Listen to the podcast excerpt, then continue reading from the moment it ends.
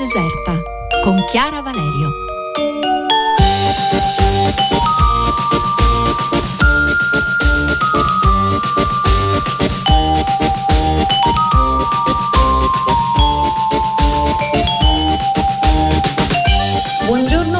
Sabato mattina da Chiara Valerio, la vostra corrispondente sull'isola e dall'isola deserta, relegata nella natura ma anche nella cultura, perché ogni naufrago lascia qui un libro, una musica e un film. Stamattina sulla nostra isola, e ci dirà com'è quest'isola, spero, è naufragato un matematico e saggista italiano, Pier Giorgio Odifreddi. Buongiorno.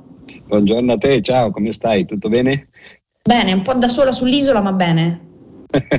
Io sono appena tornato da un continente invece che è l'India, dove non ero solo, Cosa ci fanno i matematici in India da sempre, Pier Giorgio Di Freddi? Pochi sanno forse che la matematica è nata in tanti posti, ovviamente ha avuto parti plurimi, potremmo dire così, ma in India ha avuto forse le sue radici più profonde, per esempio il famoso teorema di Pitagora, che noi crediamo sia stato appunto fatto da Pitagora, eh, che poi non, non, forse non era nemmeno un personaggio storico Pitagora, sicuramente molto mitologico, invece un paio di secoli prima in India c'era stato un signore che si chiamava Baudayana, che già aveva trovato il teorema di Pitagora, aveva già fatto le approssimazioni di radice di 2 fino a 4-5 decimali e così via. Ma la cosa poi è continuata perché per esempio nel 1400, eh, quindi un, due o tre secoli prima di Leibniz e Newton, in realtà eh, nel sud dell'India, in, uh, in, una nazione, in uno stato che si chiama il Kerala, c'era una famosissima scuola di matematica dove un signore di nome Madava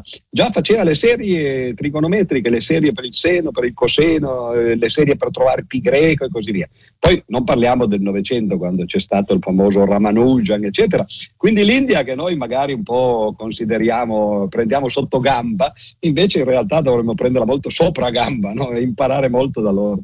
Giorgio Di Freddi ha già detto delle cose come decimali, serie trigonometriche, radice di due che in qualche modo ci introducono all'argomento del suo ultimo libro pubblicato qualche, qualche settimana fa da Raffaello Cortina che si intitola Pillole matematiche, i numeri tra umanesimo e scienza, dove al centro del quale il basso continuo di questo, in, in questo libro è appunto l'analfabetismo matematico. Perché per Giorgio Di Freddi siamo così analfabeti matematicamente? Eh, perché la matematica non è facilissima, è chiaro che si seguono quelle che in matematica si chiamerebbero le linee di minima resistenza, e quindi è come quando si va a sciare, no? che uno prende le direttissime, ma in realtà eh, nel momento in cui uno impara il linguaggio e impara a capire un po' quali sono le regole del gioco, diciamo così, le, le regole della logica, poi ci si accorge effettivamente che la matematica è un po' ubiqua ed è ubiqua non soltanto perché ce la trovano i matematici dovunque, perché allora quello sarebbe un po' di paranoia, no? andiamo a cercare, tutti interpretano il mondo eh, secondo i propri punti di vista. No, perché proprio c'è, anche in posti dove uno non si aspetterebbe di trovarcela e, e dove probabilmente quelli che non si aspettano di trovarla nemmeno la vedono. Pier Giorgio Di Freddi, lei ha studiato matematica in Italia, nell'ex Unione Sovietica, in, negli Stati Uniti, ma perché ha cominciato a studiare matematica? Perché si è iscritto il giovane Pier Giorgio Di Freddi si iscrive a matematica? Io, eh, avendo studiato dai preti quando ero bambino, nelle medie, poi ho deciso che non, eh, non, avrei voluto nessuna scuola con il latino, appunto i licei, eccetera, e ho fatto il geometra. E facendo il geometra, eh, io sono del 50, quindi mi sono diplomato nel 69, fino agli inizi del 69 si poteva, avendo fatto il geometra, solo andare in due facoltà, cioè architettura e ingegneria, gli altri istituti tecnici avevano restrizioni analoghe, gli unici che potevano accedere a qualunque facoltà erano i liceali. Però poiché il 69, questo è un fatto matematico, viene dopo il 68, no?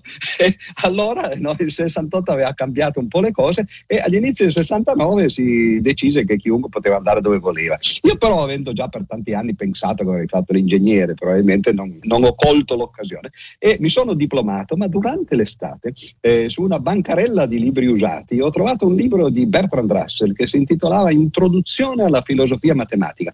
Un titolo strano perché io eh, matematica più o meno sapevo cos'era, nel senso che all'istituto per geometri ce la insegnavano, ma la filosofia l'avevo solo sentita nominare in vano eh, dai miei compagni liceali, eccetera, e la curiosità me l'ha fatto leggere e ho avuto un'epifania, nonostante fosse estate, e eh, ho deciso che avrei voluto fare quello, cioè non soltanto matematica, ma addirittura il logico matematico come Bertrand Russell. E, e sono stato fortunato, altrimenti mi sarebbe toccato andare a lavorare con ingegneria. Invece ho potuto evitare questa incombenza. Pier Giorgio Di Freddi eh, prima eh, parlava diciamo, della paranoia di vedere tutto attraverso le proprie lenti deformanti, come direbbe Kant, però in effetti nel suo, nel suo In pillole matematiche, eh, che è il suo ultimo libro pubblicato da Raffaello Cortina, lei dice, racconta che la matematica serve in qualche modo anche per i romanzi. Perché?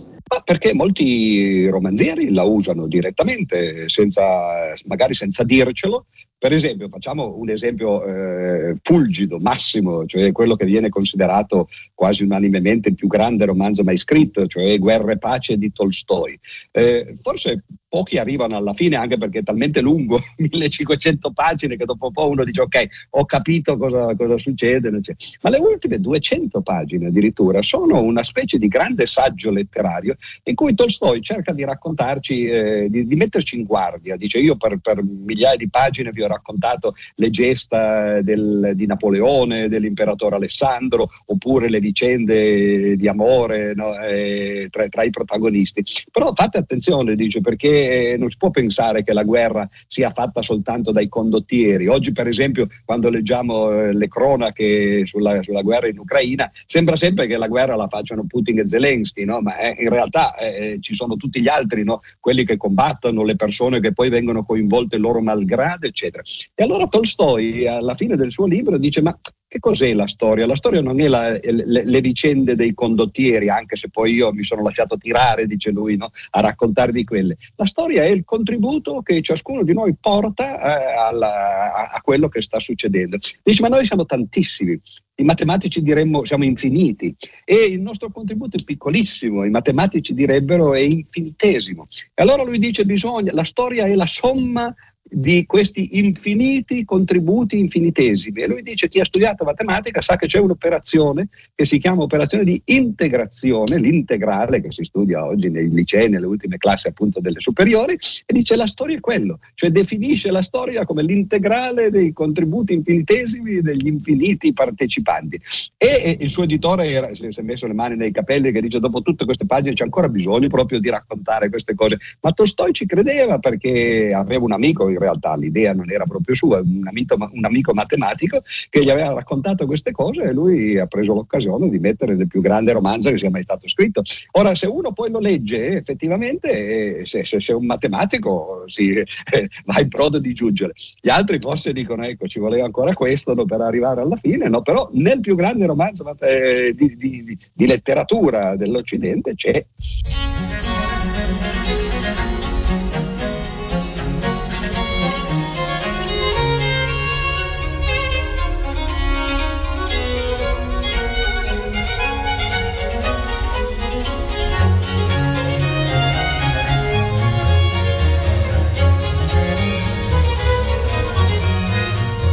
Giorgio Di Freddi si ricorda qual è stata la prima emozione matematica che ha provato dopo, quella, dopo quel ritrovamento di introduzione alla filosofia matematica di Bertrand Russell, quando poi ha varcato la soglia dell'istituto di matematica? Ma l'emozione credo che beh, ce ne sono state tante piccole, ma eh, la, la, grande emozione è stata quando effettivamente, seguendo questa intuizione di, eh, di voler fare il, il Bertrand Russell della situazione, cioè il logico matematico, eh, ho scoperto che anzitutto la logica era andata molto avanti eh, rispetto a quello che Russell raccontava nel, nel, nel, suo libro di introduzione. E c'era stato nel 1931 un signore che si chiamava Gödel, un giovane di, di, di 24 anni, che eh, aveva dimostrato un, un famoso teorema tema, eh, che si può raccontare anche a parole. Io sono andato una volta dal senatore Andreotti a raccontargli, a chiedergli cosa lui pensasse di questo teorema di Goethe. Lui mi aveva detto, io non, non ho mai sentito parlare, gli ho detto, ma io glielo dico in due parole, no? perché lui all'epoca era sotto processo per mafia e gli ho detto, guardi, Goethe ha dimostrato che ci sono delle verità indimostrabili. E lui subito no, si è tirato su, dice, cosa vuol dire verità indimostrabili? Che si sa ma non c'è la prova. Ed è effettivamente quello che Gödel dice, cioè che in realtà in matematica eh, ci sono molti esempi di, di, di, di, verità appunto che noi possiamo sapere, sono, che sono vere attraverso diciamo così giri esterni alla matematica, intuizioni eh, al di fuori della matematica, ma dentro la matematica non li possiamo dimostrare. Ed è quello che succede nei processi per esempio di mafia, in cui spesso, anzi Andreotti mi disse, eh, ma questo eh, dice noi per esempio dal nostro codice di procedura penale abbiamo abbiamo abolito la soluzione per insufficienza di prove, che era proprio l'analogo del teorema di Gödel in, eh, nel, diritto. C'è uno che ti dice io non ho trovato le prove per condannarti e quindi non lo posso fare, però ti assolvo mettendoti un marchio di infamia no? per insufficienza di prove. E lui dice, beh, insomma, o le prove ci sono o non ci sono, non è che uno può stare lì a dire, eh, eh, io so che tu hai fatto questo. No? Infatti lui diceva poi in maniera tipicamente andreottiana, se io credo che uno sia colpevole non vado a prendere il caffè con lui, no? che, con Andreotti no? si sa che era sempre una cosa un po' pericolosa da fare, e, e, però appunto non lo condanno perché non, perché non ho le prove. Questo succede in matematica, anzi la cosa eh, un po' tragica è che poi in seguito si è scoperto che succede quasi sempre, cioè se uno prende un'affermazione a caso in una teoria matematica, la probabilità che sia una di quelle affermazioni vere o false ma che non si possono provare o refutare è, è praticamente uno, a probabilità uno, è quasi certo. Le, le cose che si possono dimostrare sono pochissime e sono solo quelle di cui noi ci interessiamo in matematica perché il resto non potendosi dimostrare è quasi paradossale, cioè che noi siamo marginali, diciamo così, rispetto alla conoscenza matematica. Le cose dimostrabili sono pochissime e sono le uniche però possiamo, a cui noi possiamo accedere attraverso i nostri poveri mezzi della razionalità e della logica.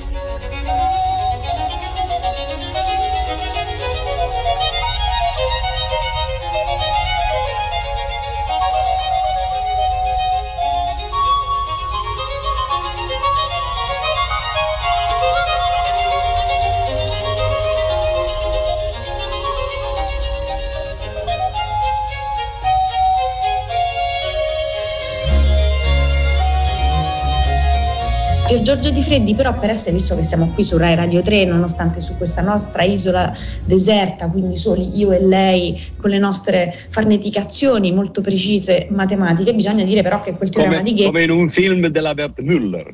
Come in un film della Vermüller, esatto, però come in un film della Vermüller dobbiamo sottolineare che quell'insieme su cui Gödel si eh, eh, diciamo, stabilisce il suo teorema ha delle caratteristiche, cioè deve essere abbastanza complesso da contenere almeno i numeri naturali questo lo possiamo dire in fondo per il sistema giuridico italiano, per tornare alla sua conversazione ancora. Beh, nel sistema giuridico non c'è niente di naturale, credo. Però la cosa interessante è fatto bene a mettere il eh, dito, diciamo così, sul, sulla piaga, perché i teoremi di Gödel, che poi sono stati così importanti anche per la filosofia della matematica e per la filosofia in generale, il fatto appunto che ci siano verità che noi non possiamo eh, dimostrare, è, è quello che poi molti che sono ascientifici o addirittura antiscientifici prendono come la prova del fatto che ci vuole qualcosa di più oltre la matematica per capire il mondo e sono quelle cose che loro pensano di possedere no? e quindi di avere, eh, a, a, cui possono avere accesso. No? Però questo vale per una parte della matematica, cioè l'aritmetica e tutte le sue estensioni, i numeri diciamo così. Ma per la geometria invece eh, no, perché in realtà è esattamente vero il contrario. La geometria è completa, nel senso che tutto ciò che è vero si può dimostrabile, solo ciò che è vero si può dimostrare, e addirittura decidibile, ci sono dei procedimenti eh, meccanici che i calcolatori possono seguire per eh, trovare i teoremi della geometria. E qual è la differenza allora tra i numeri, eh, tra l'aritmetica e la geometria? È che L'aritmetica è, è, in un certo senso è l'immagine matematica della società umana, eh, o perlomeno la società umana occidentale, diciamolo così, no? in cui gli individui contano, ciascun individuo ha la sua personalità. Tu puoi isolare ogni individuo, che in questo caso sono i numeri, no? ciascun numero ha la sua identità. Mentre la geometria è l'esatto contrario, un po' l'immagine delle società in cui l'individuo non conta, t- tutti i punti sono uguali, eh, due punti qualunque sono indistinguibili no? e- e- ed è interessante che ci sia tutte e due queste immagini. Sta dicendo che la geometria è comunista? Socialista, diciamo così. Sì, sì, però in un certo senso sì, perché tutti i punti sono uguali, mentre invece da, da tutti i punti secondo le proprie possibilità, ciascuno secondo le proprie... mentre invece nell'aritmetica tutti i numeri sono diversi diversi. E questo è interessante, è una bella metafora di quello che... ed è interessante però che la matematica poi tutte e due le faccia queste cose. Pier Giorgio Di Freddi a un certo punto, uh, ma da, da, da, tanti anni, non subito, ma contemporaneamente un'attività di ricerca, lei si è uh, in qualche modo aperto una pista di grande divulgazione matematica in Italia. Mai questo gesto di generosità verso tutti noi, Pier Giorgio Di Freddi? Perché a un certo punto ha cominciato a trovare parole, um, a trovare metafore che non riguardassero direttamente la matematica per raccontare la matematica. Perché ha fatto questo? Sono contento della definizione generosità, i colleghi pensano che sia senilità invece, no? che quando uno incomincia a rimbambire no? dice allora si mette a fare la divulgazione, mentre invece questo è un atteggiamento molto sbagliato, perché eh, la matematica rischia senza la divulgazione di essere qualcosa che rimane in un empireo, no? In un castello d'avorio, staccata da tutto il resto del mondo e, e, e c'è bisogno di qualcuno, anzi c'è bisogno di molti, eh, che, che, che, facciano da, da, da pontieri che, o, o, che facciano quello che faceva il dio Hermes. L'ermeneutica in fondo era quello. Hermes portava i messaggi degli dei agli uomini, cercava di tradurre. No? Ora, paragonare i matematici agli dei forse eccessivo, no? E però quello è la, la, la divulgazione, l'ermeneutica del, de, della matematica, delle scienze più in generale, cerca di spiegare, ma che poi tra l'altro non deve essere intesa come due livelli in cui ci sono quelli che sanno e dall'altra parte i poveri idioti ai quali bisogna ammannire, perché ci sono tanti tipi di divulgazione. Per esempio, io quando ho cominciato a fare divulgazione agli inizi, eh, quello che facevo era cercare di, di, di, di raccontare spiegare le, le, le, cose di logica, tipo appunto i teoremi di Gödel a cui ho accennato prima e così via, eh, raccontarla però magari agli altri matematici che facevano altre cose, l'analisi matematica, la topologia, la geometria, eccetera. O, eh, oggi soprattutto eh, ciascuno di noi coltiva il proprio orticello, come alla fine del Candide di Voltaire, no? dobbiamo ritirarci no? a coltivare il proprio giardino e, e, e, difficilmente sappiamo quello che fa il vicino, non, non parliamo di quello che fa lontano. Allora un primo livello è proprio quello, che ciascuno nel proprio campo divulga le proprie cose a gente come lui che però eh, eh, dissodano altri campi. Poi però eh, si, può, si, può, allargare la cosa, perché allora ci può essere il matematico in generale no? che eh, racconta la matematica magari a quelli che fanno altre scienze, i fisici, i chimici, i biologi e così via, perché poi tutti questi la usano, ciascuno a loro modo, eh, a seconda dei, dei propri bisogni, no? per rimanere secondo i botti del, del, del socialismo. No? Ma poi di nuovo c'è il, ancora più eh, in maniera più generica o allargata, c'è lo scienziato, diciamo così, l'esponente del pensiero scientifico che parla invece all'umanista, all'umanista dall'altra parte. Eh, e lì sono due visioni del mondo quasi contrapposte a prima vista, che però, come dicevamo prima, poi risultano invece essere complementari, sono due facce della stessa medaglia, non sono eh, due, due, eserciti l'un contro l'altro armato. E, e, e poi eh, andando ancora oltre, no, c'è magari la persona adulta o ormai appunto senile, nel senso di eh, eh, cioè che, che, vede le cose già eh, diciamo dall'alto, nel senso che ha, ha, passato tanti anni, decenni a volte no, a studiare queste cose e le racconta magari a coloro, tipo i giovani, no, che, che, incominciano. Io per esempio, nel caso mio, no, che poi interessa a me naturalmente, soltanto però è stato quello, un libro di divulgazione di Bertrand Russell eh, che ha cambiato la mia vita e, e, e ho letto tantissime volte di, di, di, persone, anche di scienziati tra l'altro, che dicono, ah, ho letto quel libro, per dirne uno, Watson e Crick, che poi scoprirono il, la, la, la, la, doppia elica del DNA e sono diventati i più famosi scienziati del Novecento, perlomeno di metà Novecento, insieme ad Einstein poi, così no? Watson tra l'altro è ancora vivo. Loro tutti e due dicono di aver letto un bellissimo libro di divulgazione eh, di, di Schrödinger che si intitolava Che cos'è la vita? Quindi la divulgazione, anche questo tra l'altro, può diventare uno stimolo addirittura per la ricerca e poi per, per convincere o eh, suggerire a qualcuno di intraprendere una carriera e qualcuno eh, di, di, di, coloro che la intraprendono poi appunto arriva ai massimi livelli. No? Quindi è una, un'attività nobilissima e purtroppo a volte eh, i colleghi, no, i, eh, i, parrocconi dell'Accademia eh, considerano secondaria, ma questo era più un atteggiamento eh, tipico quando io ho cominciato decenni fa che non, eh, che non oggi. Oggi sappiamo, anzi, eh, oggi forse c'è l'eccesso opposto, cioè che ormai si, si, comincia a fare divulgazione all'asilo, ma non nel senso che si parla all'asilo, ma i bambini dell'asilo che spiegano le cose. No? Ogni tanto in rete si vedono su YouTube no, dei divulgatori che a volte fanno tenerezza a volte sono bravissimi invece. No?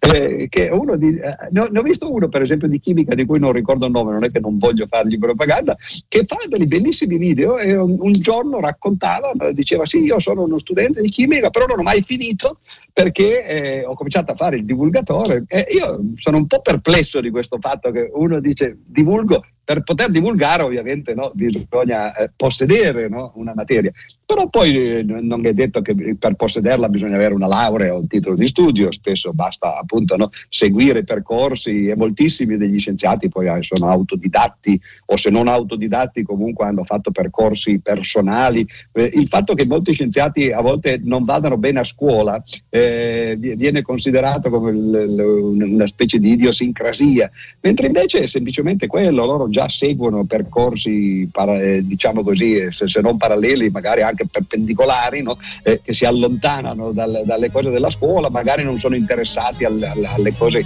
che intuiscono più facilmente no? e così via.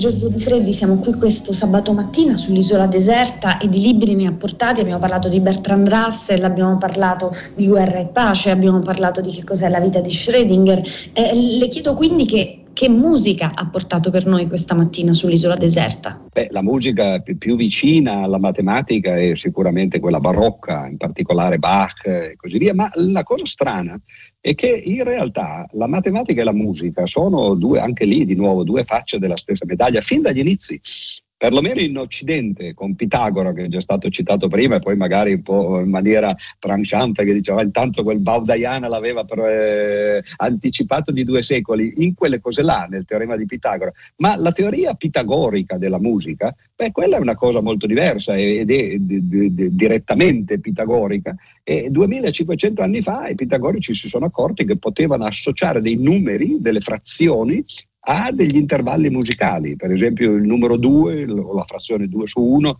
all'ottava, eh, il numero 3 su 2 alla quinta, 4 su 3 alla quarta e così via. E eh, avevano matematizzato praticamente la musica. E, e, e, facendo questo eh, capi- avevano capito subito quello che eh, abbiamo già detto anche noi quest'oggi, eh, 2500 anni dopo, cioè che la matematica, cioè, o meglio la scienza e l'umanesimo sono due facce della stessa medaglia, perché la musica è ovviamente tipicamente umanistica, no? è una delle arti, no? anzi eh, eh, musica significava arte all'epoca, no? perché era tutto ciò che era protetto dalle muse. Oggi noi intendiamo per musica l'acustica, che è una cosa un po' più eh, ristretta. No?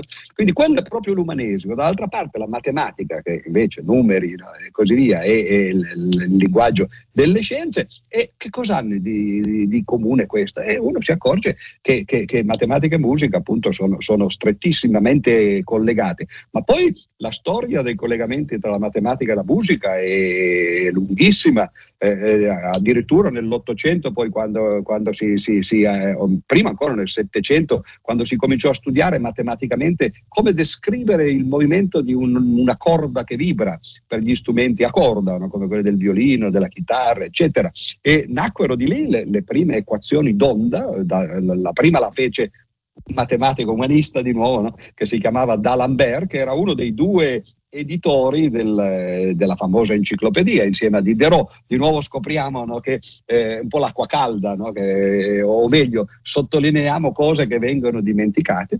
E D'Alembert scoprì la prima equazione d'onda, ma poi le equazioni d'onda sono diventate famosissime. Schrödinger, che, che ho citato prima, scoprì la famosa equazione d'onda delle particelle eh, agli inizi del, del Novecento, nel 1926, e quello è il fondamento della meccanica quantistica. Così. Eh, oppure nell'Ottocento eh, Fourier, completamente completamente diverse, che non aveva niente a che fare con la musica, cioè il calore, come si diffonde il calore, eccetera, si accorse che eh, per, per poter descrivere questa diffusione doveva usare de, delle onde, eh, che, le, le funzioni come le, il seno il coseno che tutti studiamo a scuola, e si accorse che qualunque funzione, qualunque pattern, diciamo così, che noi possiamo mettere su, sul computer, si può descrivere attraverso somme di quelle, di quelle onde molto elementari, no? che si chiamano le serie di Fourier. E, e quindi l'interazione tra la matematica e la, e la musica è una, è una, cosa appunto che, che arriva da, da, lontano e che continua tutt'oggi. Per esempio, io ho conosciuto alcuni musicisti, no, non secondari, diciamo, no, che erano laureati in matematica. Faccio un nome fra tutti che, che è ancora vivo ed è Philip Glass. Molti avranno visto, per esempio, il Truman Show che è un famoso film e, e, tutti avranno sentito guardando il Truman Show la colonna sonora, quella l'ha scritta Philip Glass, è uno dei grandi compositori minimalisti di, eh, dell'ultima metà del Novecento, lui è laureato in matematica. A metà del Novecento Pierre Boulez, eh, eh, che è considerato forse il più grande direttore d'orchestra del, della seconda metà del Novecento, oltre che compositore, anche lui era laureato in matematica. Ma succede anche in letteratura. Coetzee, per esempio, Coetzee, il, il sudafricano che ora vive in, in, Australia, anche lui è laureato in matematica, ha preso il premio Nobel per la letteratura. Solzhenitsyn, in realtà uno identifica sempre come il dissidente che è stato nel Gulag, eccetera. Ma lui era un matematico e, e ha scritto libri di, di, di, romanzi in cui racconta la, la, le, le, sue esperienze matematiche. Per esempio, Il primo cerchio che il primo cerchio dell'inferno del gulag, cioè sei già all'inferno ma sei nel posto migliore che si può trovare all'inferno. Poi racconta che appunto la matematica diceva mi ha salvato la vita perché se non fossi stato un matematico chissà dove sarei finito nel gulag. Invece essendolo mi hanno messo a fare ricerca ed è interessante vedere le ricerche che lui faceva. Lui le, le, in quel romanzo le raccontava come la perversione dello stalinismo. Dice questo Stalin era così pervertito che voleva che noi facessimo, per esempio, delle, del, del, degli aggeggi che fotografassero le persone mentre passavano da una, da una porta, di modo che poi si potessero no, rintracciare i loro movimenti se oggi vivesse il povero Solzhenitsyn troverebbe stalinismo no? in tutte le banche del mondo e, e da tutte le parti. No? Ma l'altra eh. cosa che, che, è legata con l'analisi di Fourier, lui diceva Stalin era così pervertito appunto che voleva che da una registrazione, per esempio telefonica, eccetera, si potesse risalire a chi l'aveva fatta, cioè prendere l'impronta vocale, no? come faremo oggi, si fa appunto con le, con le, tecniche di Fourier e anche questo di nuovo è una cosa che oggi viene usata quotidianamente.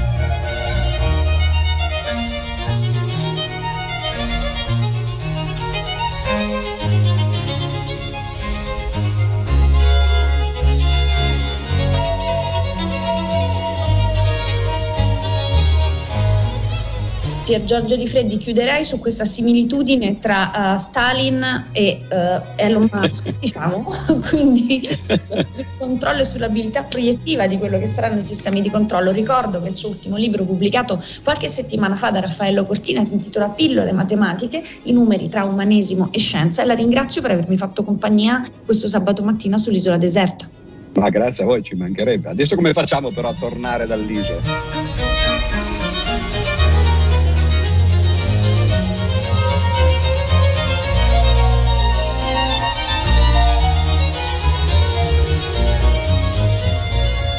L'isola deserta torna sabato prossimo, sempre alle 12.30, sempre su Radio 3. Un buon fine settimana da Chiara Valerio. Grazie per Giorgio Di Freddi. Grazie a voi.